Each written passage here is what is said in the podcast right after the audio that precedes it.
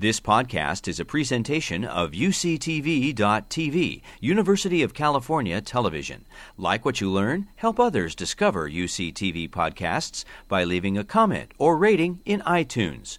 You know, I, have written, I think, people ask me how many books you've written, and I pause and hesitate, and they think it's an affectation. How could you ever forget how many books you've written? But there are, of course, about three or four of them that I want to forget. Um, and I say seven or eight, and they say, Well, what about this one? You know, you wrote mostly novels. And I said, You know how at coffee shops uh, you'll buy 10 cups of coffee and you get one free? Well, I, I wrote eight books and I got this one free. Um, I got it just by living and being like a narrator that I've been compared to, uh, you know, uh, in a way that's humbling but uh, makes some sense. Uh, Nick Carraway in The Great Gatsby, a guy who says he's been prey to many veteran bores. Um, and who listens to the stories of everyone and you know gives too much time and attention to nutcases. Well, that was my uh, uh, problem, and but it was also my uh, opportunity. When I met this Clark Rockefeller, I, I have to set up the whole book. It was because in 1998, I'm living in Montana on a ranch. Um, I don't have any money. I bought the ranch out of some uh, affect, Hemingway affectation, and uh, I'm deeply in debt. The local uh, Humane Society, which is building a new shelter, calls me and says, We put a dog up for adoption on the internet, uh, a Gordon Setter. And a man from New York named Clark Rockefeller called and says he wants to adopt the dog.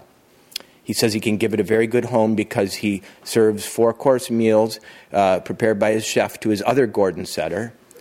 He lives next door to Tony Bennett, he tells us, and Bennett sometimes comes over and serenades the dogs uh, to quiet them when they're nervous. And he lives upstairs from the top veterinary acupuncture on the eastern seaboard. So uh, he'll be able to help rehabilitate Shelby, that was the name of this dog, in the wheelchair. And we're hoping that uh, if you talk to him, and because I'd gone to Princeton, they thought I would speak his language, I'd know the secret handshakes. Um, uh, you know, he might give us a big donation for the animal shelter. So I got on the phone with this guy one day, and I'm going to do his voice in the book because um, I love doing his voice. Uh, see, at the time, it sounded like a convincing upper class uh, East Coast accent. Now it seems like the mask put on by a German who's watched Gilligan's Island, seen Thurston Howell III, and imitated him all his life. Um, this is a book about finding out not only that somebody isn't who they say they were, but that a lie is absolutely the truth until it's no longer the truth.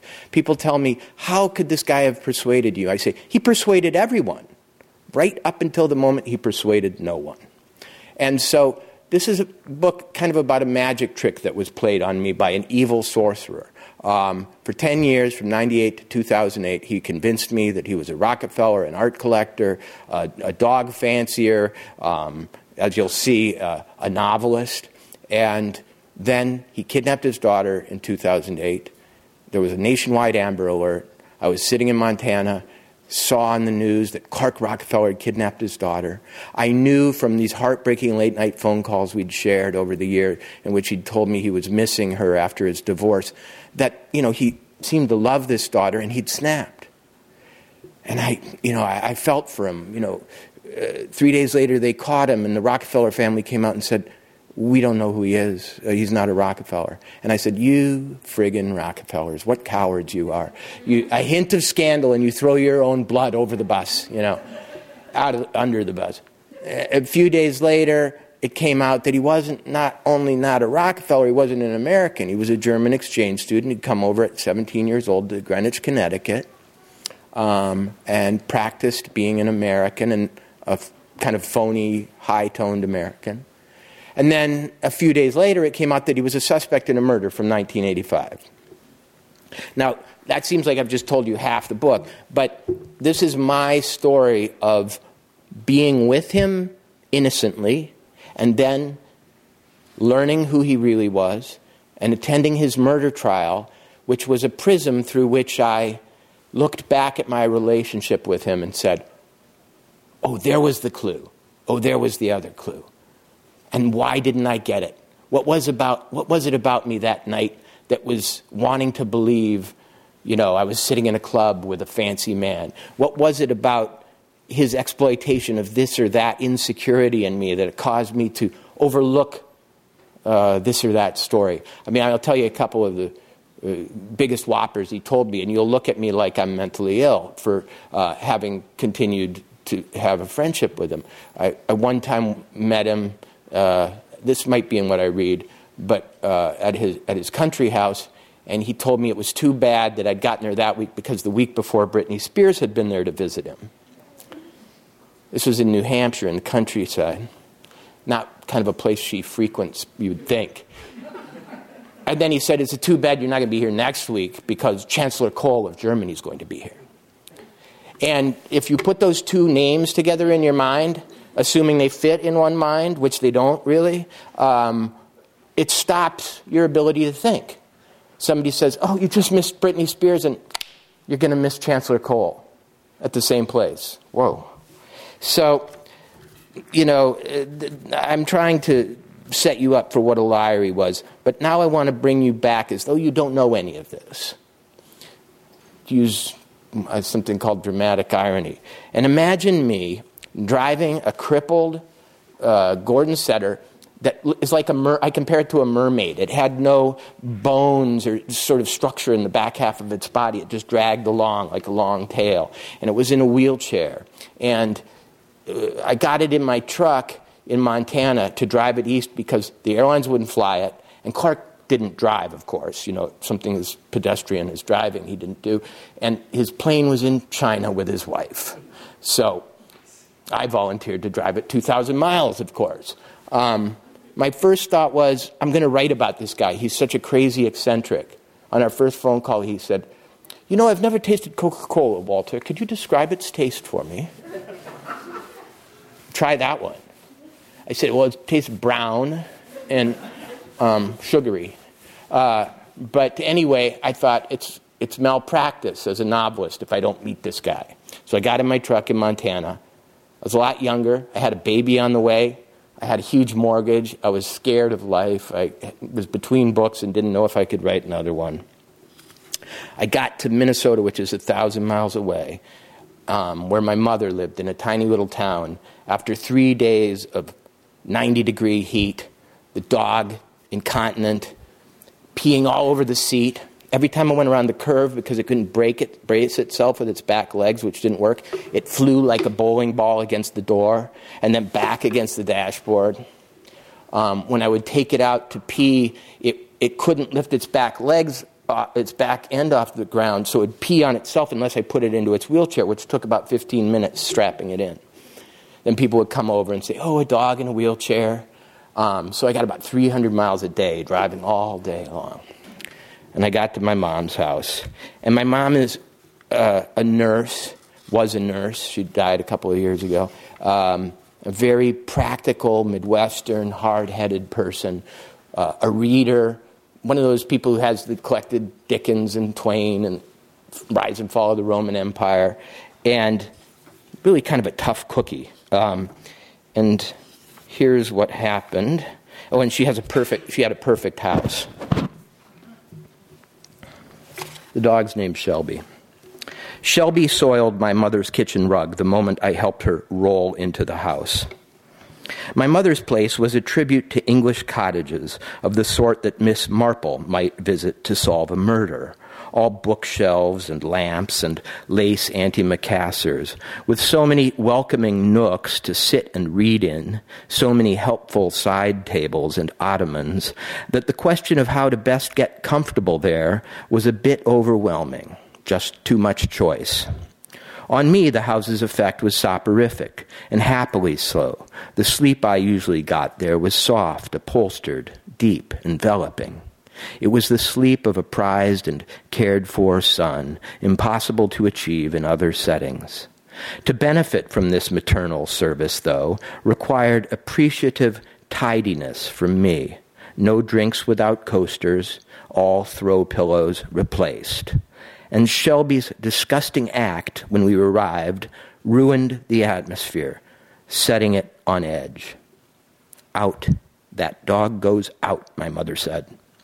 She had me settle Shelby on the porch under a bird feeder hectic with wrens and chickadees. I folded her wheelchair and leaned it against a wall. It's ugly, that thing. It upsets me, my mother said. She was a small woman with olive skin and complexion contrasting blue eyes, whose power was their ability to narrow decisively yet minutely, also instantly, leaving a person to wonder what had shifted my mother's facial expression or the weather. Once she passed judgment on something, the issue was closed. There could be fighting about it, but no winning. When I came back inside after fussing with the chair, she made me wash my hands with ivory soap and gave me a fresh towel to dry them on. The towel went straight into the washing machine along with the clothes that I had on. My other clothes were in the truck, but I was forbidden to bring my bag inside. My mother gave me a robe and made me shower and waited for her, me in her, in her leather reading chair beside the stand where she displayed her dictionary and kept her curated kit of reading tools, her fringed leather bookmarks, her colored pencils, her ivory handled magnifying glass. I'm going to say this, she said when I sat down. I can't. I'm sorry, Mom. It's not my dog. I want you to put it down, she said. I know why you might think that, but I just can't. This is absurd. It doesn't have a life. It can't even scratch itself, for heaven's sakes. Who is this man, anyway? Clark?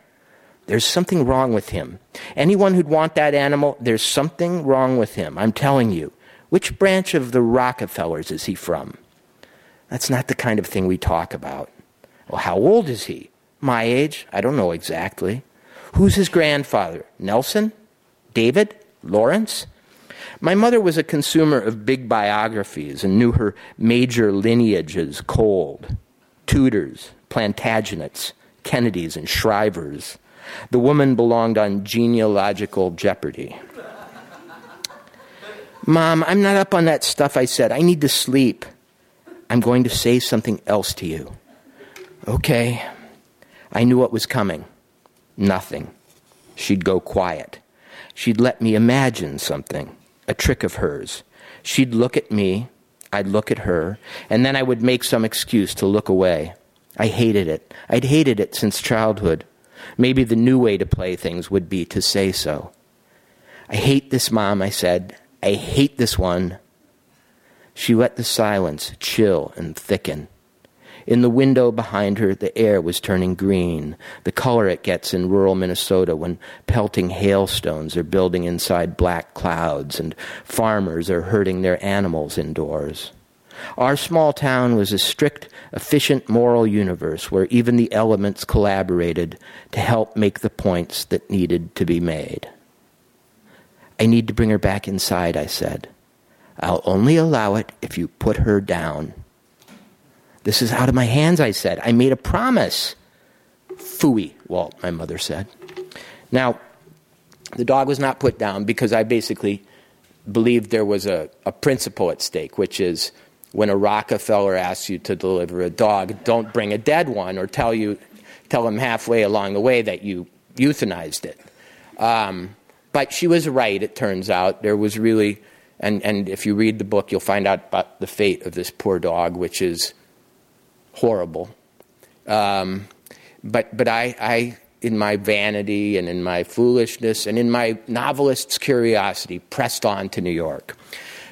But I couldn't drive anymore. I was having a nervous breakdown. So I got in a plane and I sort of hid the dog, pretended it wasn't crippled, put blankets over it, shoved it in the back of a pet crate, and got it onto a nonstop plane to LaGuardia, um, where I was met by Mr. Clark Rockefeller. And this is my first glimpse of him. He said I would recognize him by his resemblance to the actor David Hyde Pierce, who played the character of Niles, the brother, on the TV comedy series Frasier. It was one of my mother's favorite programs, so I knew Niles well. He was slim, fey, balding, and he wore suits. The first time my mother made me watch the show with her, my impression was that Niles was gay because the script portrayed him as an opera buff. But later in the program, he mentioned a girlfriend. because I'd been called gay at Princeton for writing poetry and at Oxford for writing plays, I abhorred any stirrings of bigotry in myself. But when Clark compared himself to Niles, his tone of voice conspicuously pleased, I'd wondered if he were testing me sexually, as other gay men whom I'd known had when I'd met them. But Niles wasn't gay, of course. He only seemed to be, and only to rubes like me, so probably not.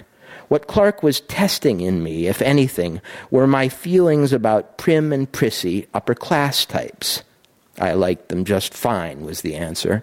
They had their place. I looked around for Niles and Pierce's double as I stepped off a crowded escalator into LaGuardia's baggage claim area. Was that him? Too stout. Was that him there? Nah, too grim. I didn't like this guessing game. I didn't think it should have to be a game.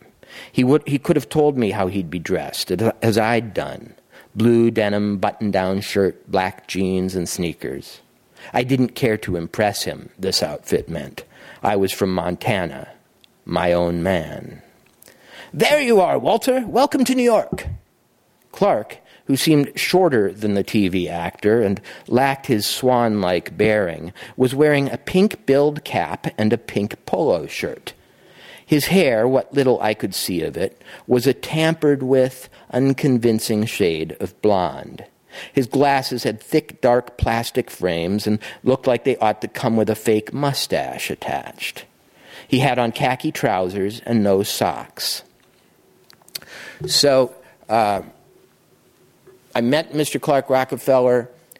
He took the dog out to the curb. He had a car waiting, he said, and he said, goodbye, and jumped in the car, not asking where I was going that night. Did I have any place to stay? He'd, he'd told me that if I performed this favor for him, he'd generously uh, reimburse me.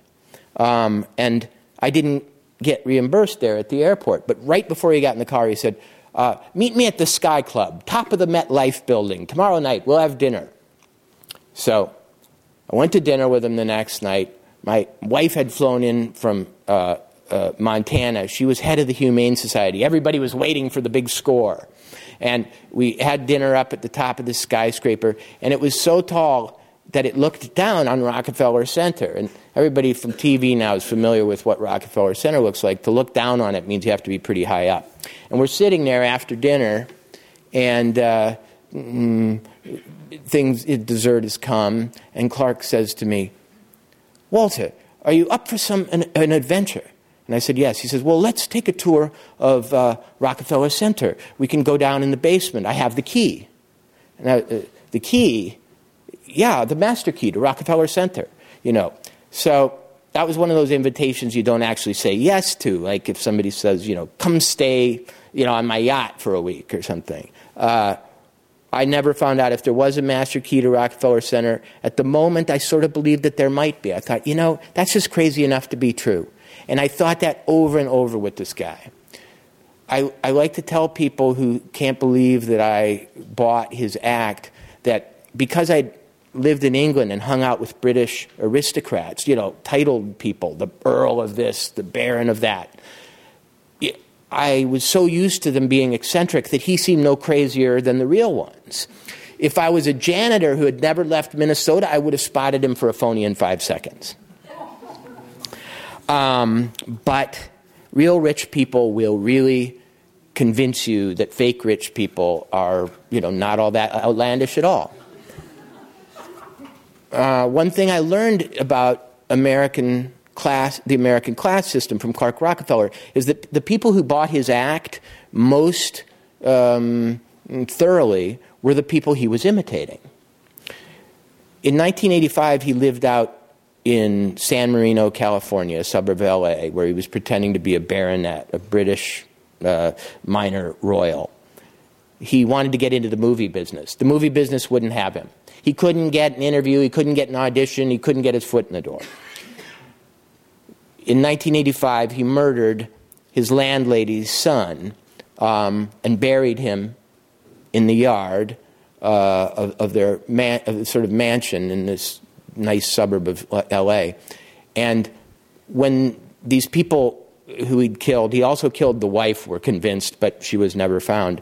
When these people disappeared and people started looking for him, he got in their truck and drove back to Greenwich, Connecticut, where he'd originally emigrated to, and he started as a new person. Eventually, he became Clark Rockefeller. He, he had some other aliases along the way. But not having been able to get his foot in the door in Hollywood, in Greenwich, Connecticut, he was able to walk into uh, Nikko Securities. He was wa- able to walk into Kidder Peabody. He was able to walk in a number of high toned white shoe investment banks and get jobs on the spot. Because phonies can't tell a phony. Um, and the American upper class is itself a masquerade. It's an it's a imitation of the British gentry. And uh, so here he was, another fake. He fit right in. Um, I'm just going to tell you really briefly about the murder he committed and describe it here. So imagine I, I dress this way because I don't usually dress this way to put you in mind of the way this guy dressed. He always had a blue blazer on. He usually had a bow tie on. Um, he uh, uh, looked like Christopher Lloyd, if you remember that actor, and, sort of receding hair um, and very stuffy. Um, but here's who he really was. Um, he was calling himself the Baronet at the time, so I refer to him here as the Baronet. The baronet didn't deign to speak to anyone. He, he's 23 at the time. One person he ignored, by most accounts, was geeky John Sohus, then in his mid 20s. John, who lived with his mother in the main house, was diabetic and adopted. He played Dungeons and Dragons. He loved Tolkien. He knew how to program an Apple II computer back when such knowledge was not a root to millions, but a pursuit whose prestige among his peer group lay somewhere between thumb sucking and juggling. John was a little guy. His girlfriend, Linda, who worked in a San Fernando Valley fantasy bookstore, Dangerous Visions, had a good six inches and fifty pounds on him. Her hobby was painting unicorns and centaurs. She hoped to make a career of it someday. For their wedding, the couple threw a costume party. One guest was a robot, another a horned demon, and held it on a doubly spooky date Halloween, 1984. A few months later, the prosecution charged the film student who wasn't enrolled in film school the baronet, and didn't appear to be flourishing in Hollywood despite his supposed connections to top directors, bashed in John's skull with three blows from a blunt object and stabbed him repeatedly in the back and arms with something razor like and piercing. No motive for the crime was given in court. California law does not require one. But it may have involved a modest inheritance destined for John that Chichester coveted. That was his name then. Detectives would later interview a woman from whom he extracted, the woman said, a $40,000 finder's fee for her right to nurse an ailing Dee Dee, this is John's mother, who felt abandoned by her missing son. In 1987, with John still gone, Dee Dee put the woman in her will and perished soon afterward while in her care. Chichester showed up to split the take, but there wasn't much left, the woman told police, and she sent him away unsatisfied. The story was inadmissible in court because the night before the woman was set to be formally deposed, she died. So Chichester may have killed John Sohus for nothing.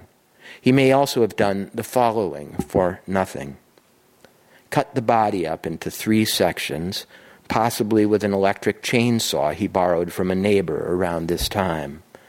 Placed the head inside two plastic shopping bags, both of them from college bookstores, one at the University of Wisconsin Milwaukee, the other at USC, both colleges he'd gone to. He kept his grocery bags and put the murder victim in them. Big mistake. Wrapped the hands in plastic grocery bags, wound the torso in plastic sheets, dug a three foot deep pit in the backyard, stuffed at least a portion of the remains into a fiberglass drum, and buried them, wiped up the blood in the guest house, and burned the carpet. Returned the chainsaw, arranged to have forwarded from France a series of postcards written either by Linda, that's the wife of the victim, or by a forger familiar with her handwriting, possibly the baronet himself, informing her mother in law and several friends that she and John were enjoying a holiday abroad. But Linda wasn't in Europe. She was gone. She never returned to work at Dangerous Visions. She never answered the phone calls from the man who'd bought a couple of her paintings, her first sale. And she never drove out to Phoenix with her best friend for the big science fiction and fantasy convention that they'd been planning to attend. She also missed the little garden party that Chichester organized a few months later, setting up a table in the backyard next to the dirt mound atop her husband's grave, where he and his friends enjoyed a game of trivial pursuit. Linda, whose new white Nissan pickup truck Chichester then drove back to the East Coast, where all the dog loving, freelance central bankers live. That's a joke that wasn't set up. When I asked him what he did on the first phone call, he said, I'm a freelance central banker. I said, I didn't know that was a freelance, could be a freelance position. Um, and he said, Oh, yes, I run the economies of third world countries from my laptop computer. I have a, a model on my computer for their money supply and interest rates, and I just set them from my apartment. I, I, said, Which countries do you do this for? He said, Thailand. Um, I said, Which other countries besides Thailand? He said, That's classified. Um, so, anyway, he, he killed these people, but first he convinced at least the wife to go around telling all her friends that she was going to be gone on a secret mission. So if I disappear, don't look for me. I'm on a secret mission. So he's planning this murder for a while, and he was actually getting the victims to prepare an, a, a, a cover story for their own murder, which they didn't understand was coming. If you can understand the depth of that sort of sociopathy, you understand Clark Rockefeller. Here was a guy, I mean, this makes American Psycho to me look like, you know, um, you know, Alice in Wonderland. Here was a guy who's pretending to be the oldest, classiest, most upstanding of uh, American gentry. And he cut people up, buried them, and threw a trivial pursuit party on the grave. Nobody who was at the party knew why they were playing on top of a mound of dirt. And this body was not found for 10 years until a swimming pool was excavated in the yard and the remains were found. And he wasn't tried until exactly a year ago down in Los Angeles. And somebody who'd been at that party when she was 20, much older now, said, You know, I asked him, what's all this dirt next to the card table? And, and he said, Oh, we've been having plum, plumbing problems in the yard, you know. Um, so, so this was the guy I knew as Clark Rockefeller. Now, I'm going to I'm going to stop soon, but I'm going to tell you that the sort of climax for me of of my personal relationship with him before I found out he was a murderer was a weekend I spent at his country house in New Hampshire, totally alone with him, in a falling down mansion that was very poorly heated, very poorly lit, um, and at which I realized in retrospect I was in danger the whole time. Um, I'll, I'll, read you just a couple of uh, a snippet from that visit. It's kind of funny. It, it, was the best trick he ever played, as far as I concern, I'm concerned. Um, he, he, he, he lured me out to his house in New Hampshire with two um, promises. One, he said he lived next door to J.D. Salinger and we, we would meet him on the visit. Um, and I happen to know that J.D. Salinger did indeed live as a hermit in this town. Um, and Clark was able to provide very convincing details about him, how he, what kind of haircut he liked, because um, they sat together at the barbershop and so on. So I'm going to meet J.D. Salinger. Number two, Clark said he wanted to bring me out to tell me about his novels and to help, and, and to convince me to help edit his novels for a fee, of course. Now, the fee I'd gotten for driving my truck and then getting in the car and uh, staying in motels and then staying in New York and then flying back to Minneapolis and getting back in the truck and driving to Montana. A trip that cost me about three or four thousand dollars. the fee was slipped me one night before I left, uh, after that dinner I described, and I didn't want to open it because, you know, gentlemen didn't do that. Money, you know. Um, of course, I, and I spent the whole night not opening it because I just wanted to imagine how big the check was, you know? It's like if they tell you you've got a winning lottery ticket in your pocket and you're like, I'm not going to check it, you know, uh, until it just gets too much. And, and I had just been up to his apartment after delivering the dog, saw all these uh, Rothkos and Pollocks and tens of millions of dollars worth of art, which turned out to be fake later on, on his walls. And I, I couldn't resist opening a check anymore. I opened it. First of all, it wasn't written on his account, it was written on his wife's account, and it was for 500 bucks. Nevertheless, I thought when I visited him in New Hampshire that editing his novels might be a really lucrative job. Problem was, I didn't know what his novels were about. So finally, at the end of the weekend, I asked him. Um, and this is his answer. Um, now, I'm sick of him by this time. The night before, the night before we went out to dinner, and we, we went out to dinner, and I had to drive because he didn't drive. We drove 40 miles to this restaurant. We ate this big dinner. He said, Make sure to have dessert. I said, Okay, you know. And then after I made sure to have dessert, he said, I forgot my wallet. Um, and uh, so I paid, and that night driving him back to his mansion, I was like, I'm getting away from this guy. This guy is a jerk. He's been manipulating me. He's playing on my insecurity, my, my desire to sort of get my own back. They didn't treat me very well at Princeton. So, you know, here I'm with a Rockefeller. I'm feeling important, but I'm sick of it, and I'm getting out of here. But, and that was Saturday night. On Sunday morning, he woke me up and he said, We're going up to Dartmouth to tour the art museum, which my uh, aunt uh, gave to the university. And even though it's not open, they'll let us in for a private tour.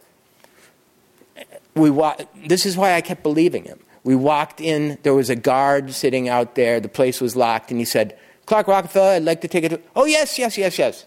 Ushered us in. So afterwards, we went and sat outside of Dartmouth uh, on a, uh, at a cafe on the sidewalk. We sat at a tippy table on the sidewalk and ordered tea and coffee, juice and pastries. I vowed to myself to make him pay, though maybe it would be better to split the check. Dignity lay in holding up one's end of things. Or should I shame him by paying the whole thing? Of course, it wouldn't shame it, shame him, though it ought to. But maybe beholding further shamelessness would finally force me to act, not merely stew. Tourists went by in their clashing tourist outfits, grumpy with one another, dulled by leisure. I had to get back to work. I couldn't wait. Every moment with Clark was a horrendous waste. I needed an epitaph for him, and it was this He was a waste and a waster and on purpose. To think too hard about what his purpose might be would only be a further waste. Did you know I consider you my best friend? He said. It startled me, his perfect timing. I'd been about to throw coffee in his face. I'll tell you why, he said. You're the only person in my life who doesn't want something from me, who isn't envious. I can't be myself with most persons. It's a curse. With you, though, I'm relaxed and comfortable. I'm grateful for this. What a visit. It's been splendid. Uh, thank you, I said. I felt cornered by his effusion. I tore a corner off my pastry and dunked it in my coffee, noticing Clark's expression as I did so. He looked displeased but determined not to show it.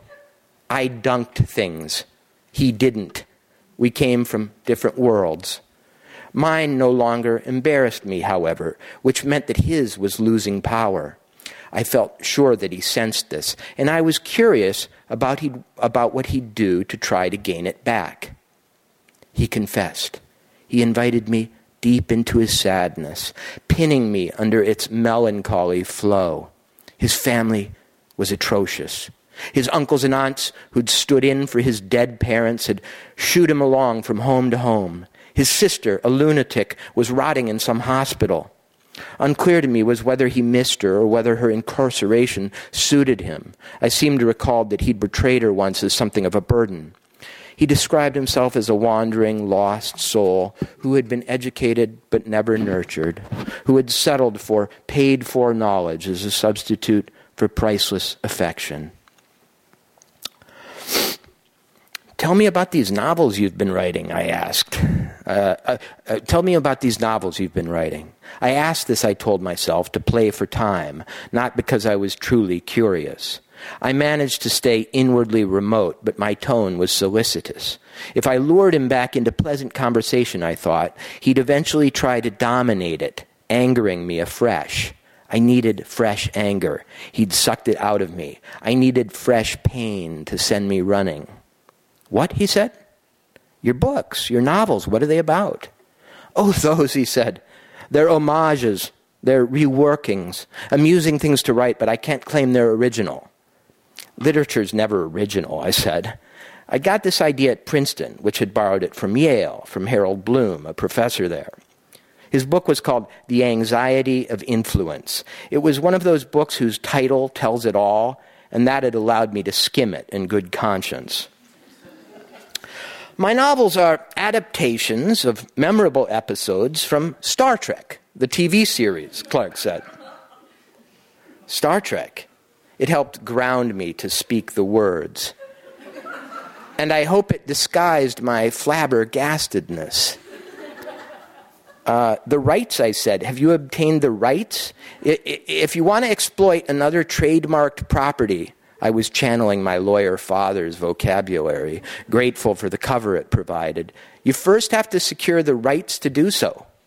Oh, I'm sure that the person who owns them will sell them to me. You know, Walter, everything is available for a price. Right, I said, that's true. I was still regrouping.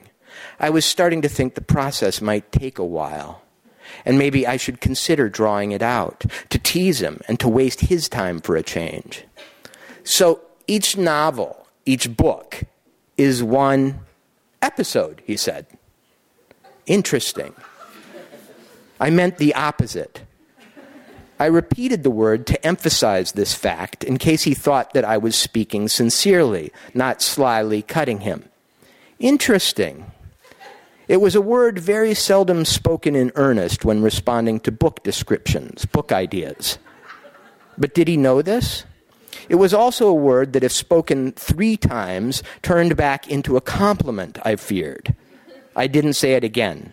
I, I tried to seem far away instead and drifting further by the millisecond back to my life, to Montana, beyond his reach. And truly, I was almost there. All I had to do first was give him a ride back home. Star Trek The Next Generation, he explained. You're probably thinking of the original series. Are you? I suspect you are. The original series never grabbed me. I found it terribly inferior. I much preferred the sequel. So, the thing that makes all this so gruesome is that John Sohus, who I described as an Apple II computer programmer and a f- fantasy Tolkien fan, was the, one of the original Trekkies. He literally dressed in Star Trek clothes as an adult. Clark, before chopping him up and putting him in book bags, mm, had never shown any interest in science fiction. After he murdered him and buried him, he became a Trekkie. Uh, I call him a cannibal of souls in this book. When I was at the murder trial, one of the last witnesses got up and said, Yeah, I knew Clark. He had a ranch in Montana. And I re- and then this guy described the as, the ranch as Clark had described it, and I realized that he had the reason he had been friends with me, and the reason he was friends with other, everybody. Now imagine this guy is living as a, a fugitive. He can't have a uh, driver's license. He can't open a bank account. He's living off uh, rich women, basically. Um, he hides in his house. He can't really uh, engage with the world. So he has to take experience from others. So he would used to grill me all the time about what it was like to live on a ranch in Montana. And here was a guy who he lived with, or who he lived next door to years later, telling me that he had one and describing my ranch back to me from court. I, as, when I when I was finishing writing this book last summer after the trial, um, someone, a neighbor, the people who had helped take care of the dog and convinced, helped convince me to drive it to him, sent me a bunch of emails that Clark had been sending them at the same time he had first been talking to me on the phone. And one of the emails chilled me, and this is where I'll stop. He told the people that he did they know anybody who had a ranch in Montana? They said, yeah. Did they know anybody who had a ranch in Montana with a guest quarters? They said, yeah. Did he know anybody who had a ranch in Montana with a guest quarters that allowed dogs to run around the place? They said, yeah. Walter Kirn, he has that, you know, his wife's head of the Humane Society. Well, they didn't answer that way. He was asking about a place he already knew about from talking to me earlier that day. Could, he, could they convince this person, perhaps, to let him stay there? And I remembered a conversation I'd had back in 2000 with him in which he'd asked if he could come stay at my house. He'd asked outright. And I said, Really, there's no room. And he said, Well, do you have a guest house? Do you have a garage? And I said, Yeah. Now, the last guest house he lived in, he murdered the occupants of the main house. And he said, Well, all I need is a garage. All I need is a guest house. I used to live in one, and I'd never been happier in all my life, you know. So, um, this is a book about not just realizing you've been fooled, but realizing you escaped. Today, on the plane uh, coming down here, I was dealing with Amazon reviews from some suspicious people who've never reviewed books before. And all of them seemed to hate the book for the same reason. Too much Walter Kirn, not enough Clark Rockefeller, they all said. Uh, he's still at me, this guy. He's in state prison down in Kern. He's in state prison in Kern County. And uh, I think he probably has a library card and a laptop that he can go to for about an hour a day because these people tend to appear on Amazon between 10 and 11 in the morning. Um, and uh, I don't think I'll ever be done with them until he or I die. Um, I, so I hope that I've left enough mystery in the book. Let me tell you, just wonder what happened to those dogs if you're thinking about buying the book, because uh, that's, the, that's the interesting part. Anyway, any questions?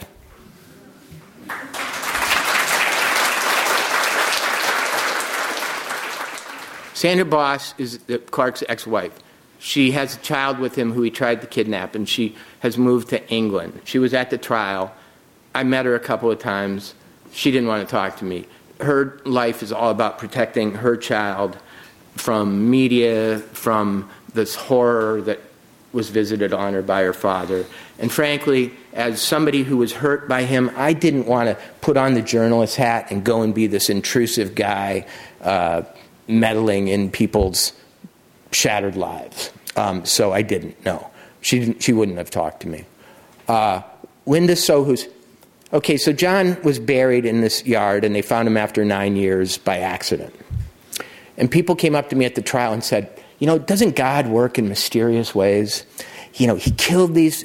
He killed this guy and he buried him and he thought he'd committed the perfect crime. He, he sent postcards back to the friends as though the people were still alive, a trick that he copied from the talented Mr. Ripley, actually.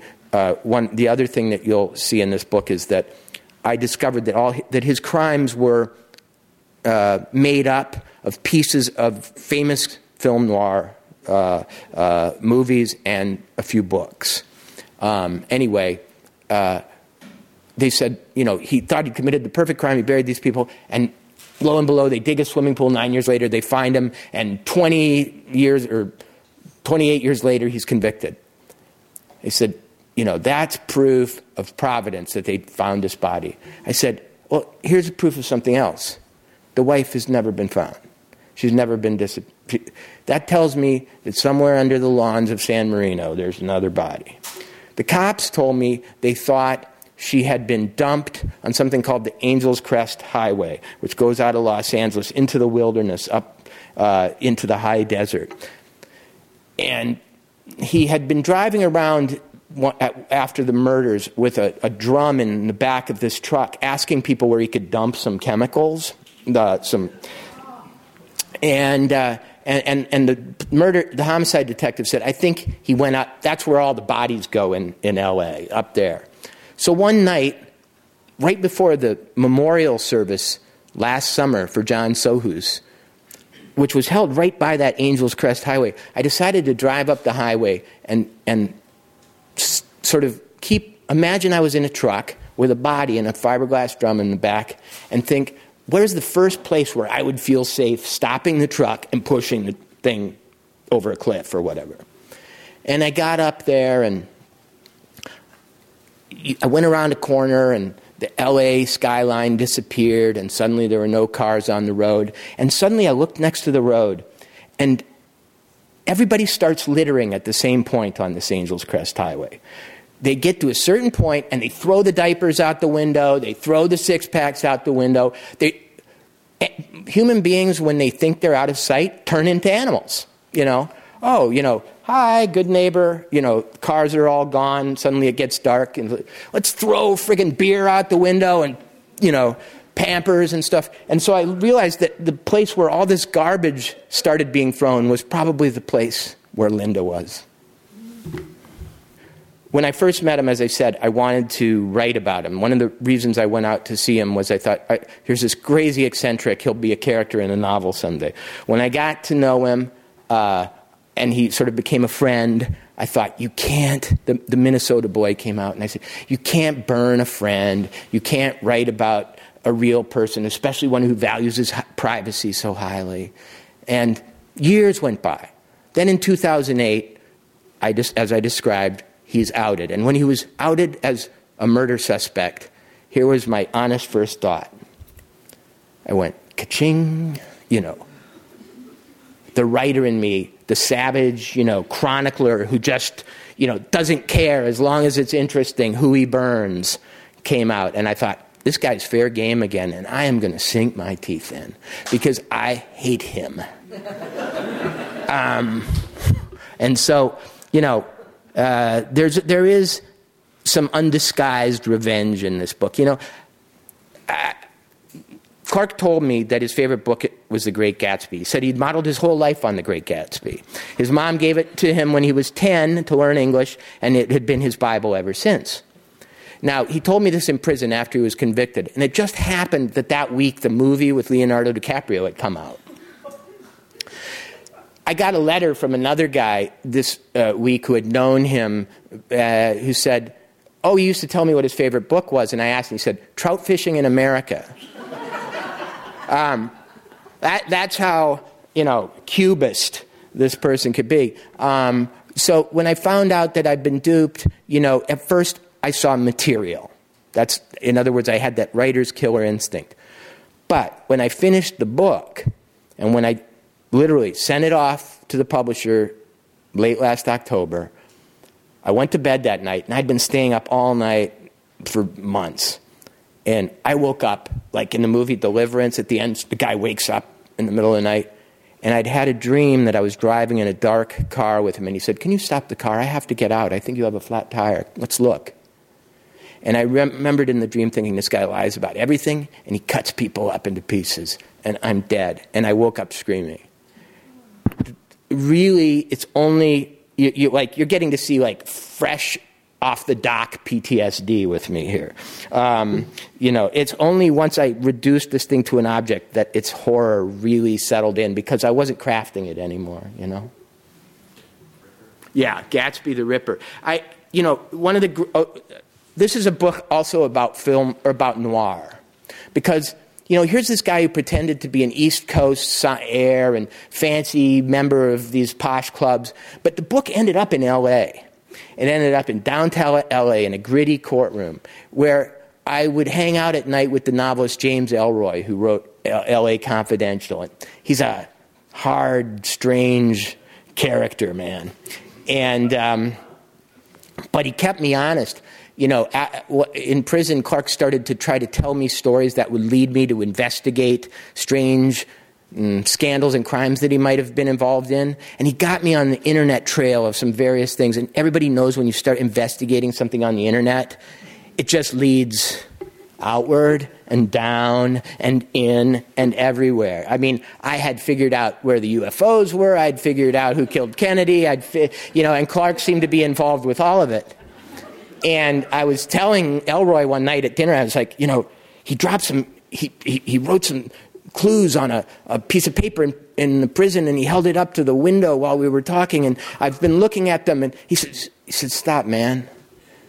He said, He's a stone psychopath, and you're trying to get the truth from a liar, and you will never, ever do that. And I sort of woke up and I went, like, they say novels never end, they're never abandoned. Relationships with psychopaths will never end if you let them keep talking. You abandon them and you run. The novels, no. Here's, what, here's my experience of Clark's writing. I turned him down. I, I, I didn't feel I could edit those. Um, but, uh, but you see, here's what happened. After he was convicted, I, I, started visiting him in prison.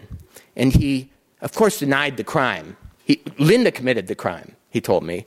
You, she was working on a horse farm somewhere in North Carolina. If I'd just go there, I'd find her. She was under another name.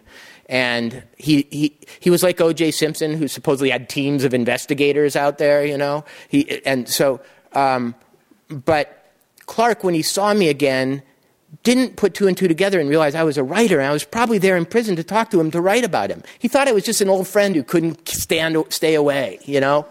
The first thing I wanted to do was fly down from Montana after he got stuck in prison and talk to him, you know? And uh, so he asked me, the first thing he asked me for was if I could give him an instruction book on writing sonnets. And he said he's been writing a lot of sonnets in prison. He's been in prison since 2008 because he got convicted for the kidnapping. And I didn't send him the book. But he started sending me letters and he sent me a sonnet that he'd written. And it was a perfectly executed sonnet in English.